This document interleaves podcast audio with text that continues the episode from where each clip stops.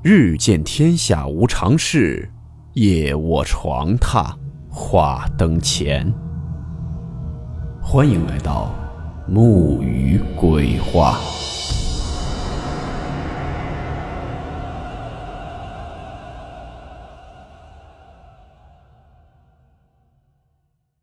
大家好，我是木鱼。今天的故事素材来自米奇帕帕屋，网友王哥投稿。故事名称：看电视。温馨提示：本故事含有未经证实的内容和边缘化知识，部分内容超出普遍认知，如感到太过冲击自己的主观认知，请大家当作故事，理性收听。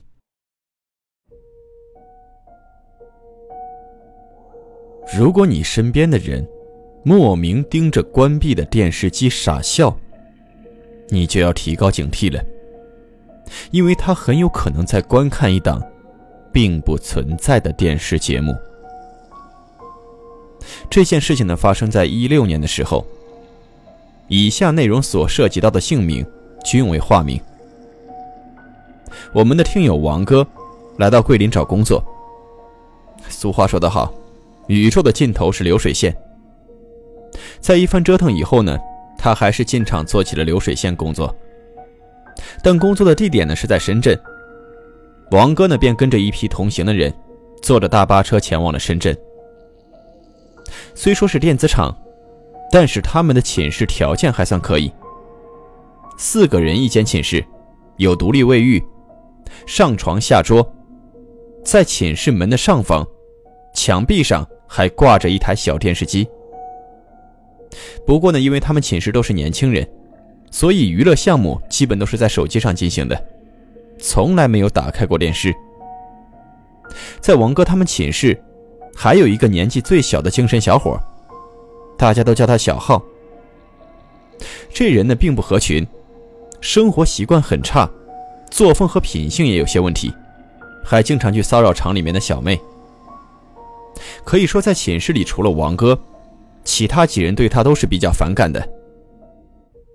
一天晚上，王哥他们一行人正下了班往寝室走，而小浩则在边上跟几名女孩子聊天。忽然身后就传来了急促的电瓶车的喇叭声，但回头看时已经晚了，那车直接把走在人行道最外面的小浩撞倒在了地上。大家连忙上去扶他，而王哥则是走上前去想把那个骑车撞人的那个人拦住。然而对方这会儿居然就像是完全不知道自己在干嘛一般，眼睛瞪得挺大的，但是脸上带着僵硬的笑容，而且他上半身直挺挺的，也没扭头也没停车，甚至眼神都没有动一下，骑着车只管自己走了。再说小浩，他呢倒是没有受什么伤，所以大家只是朝那个人消失的路口骂了几句，这事儿便算完了。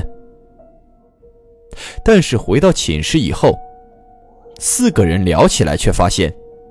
之前的情况完全对不上号。首先，王哥他们看到的都是一个男的骑车，而小浩当时回头的时候看到的却是一男一女。女的坐在后座上，一只手搂着男人的腰，另一只手呢搭在男人骑车的手上，头上还盖了一个很奇怪的蓝色盖头。而且那男人骑车逃跑的时候，那个女人也是全程坐在后座上的。当时大家都安慰小浩说，你把心放宽，肯定是看花眼了。但之后发生的事情却让王哥意识到，这并不只是看花眼那么简单。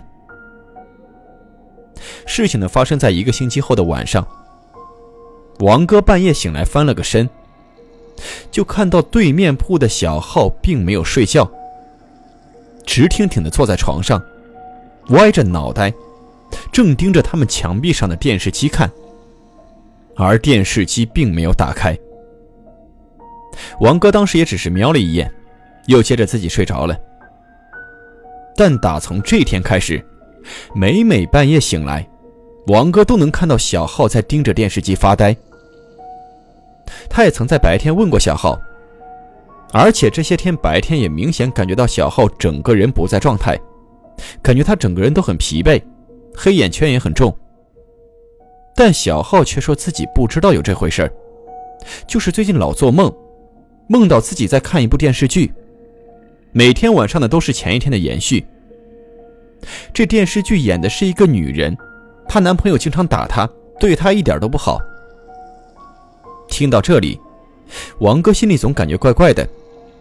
但因为时间比较久了，所以他没有和小浩被撞那件事情联系到一起。也就在当天晚上，王哥睡觉没多久便被东西给压住了。随后他在梦里就看到寝室的电视机里逐渐有了画面，画面里呢是一个盖着蓝色盖头的女人对着镜头在骂骂咧咧，但是因为说的是方言，也听不出到底是哪里的口音，只是听那语气像是在骂人，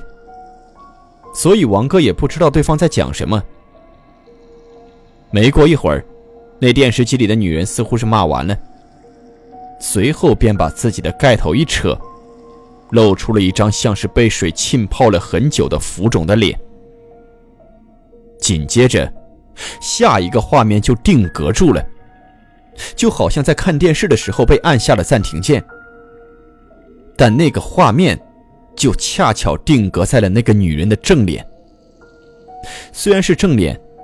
但是王哥根本看不出来容貌。巨人观大家应该有所了解，差不多那面容就是那副模样，整个脸臃肿不堪，在那臃肿的脸上能看到一点点眼睛正直愣愣地盯着王哥。这时呢，王哥在梦里根本无法动弹，他只能注视着那个画面。也就在这过程中，王哥隐约发现在这个女人后面好像有一个模糊的人影。当王哥努力想看清楚是谁的时候，他忽然感觉浑身一轻，从梦里醒了过来。他就连忙起身查看情况，只见电视机还是黑的，而小浩正从床上下来，鞋都没穿，就带着和先前那骑电瓶车的男人一样僵硬的笑脸走出了门。王哥并不傻，知道这是要出事了，连忙紧随其后。但小浩跑的速度极快，更诡异的是他全程上半身挺得笔直，两腿迈的步子很大，但也只是两腿在动，上半身没有任何动作。就这样两个人一路来到了一条河的边上，小浩才停了下来，然后愣愣地用手指着河面也不说话。同时王哥就发现旁边的草堆里有一辆电瓶车侧躺着，看样式应该就是先前撞人的那辆。他见这情况连忙叫来了警察，直到5分钟以后人都到场了，小浩的手才慢慢放下，整个人就倒在了地上。后来呢，河里被打捞上来一男一女，两个人都已经泡得不成样子了。又过了几天，听工友们聊起来，王哥才知道这两人是隔壁厂的一对情侣，女的莫名其妙就消失了，而男的也在隔了3天以后不见了。而不见的那天正好是小浩被撞的同一天。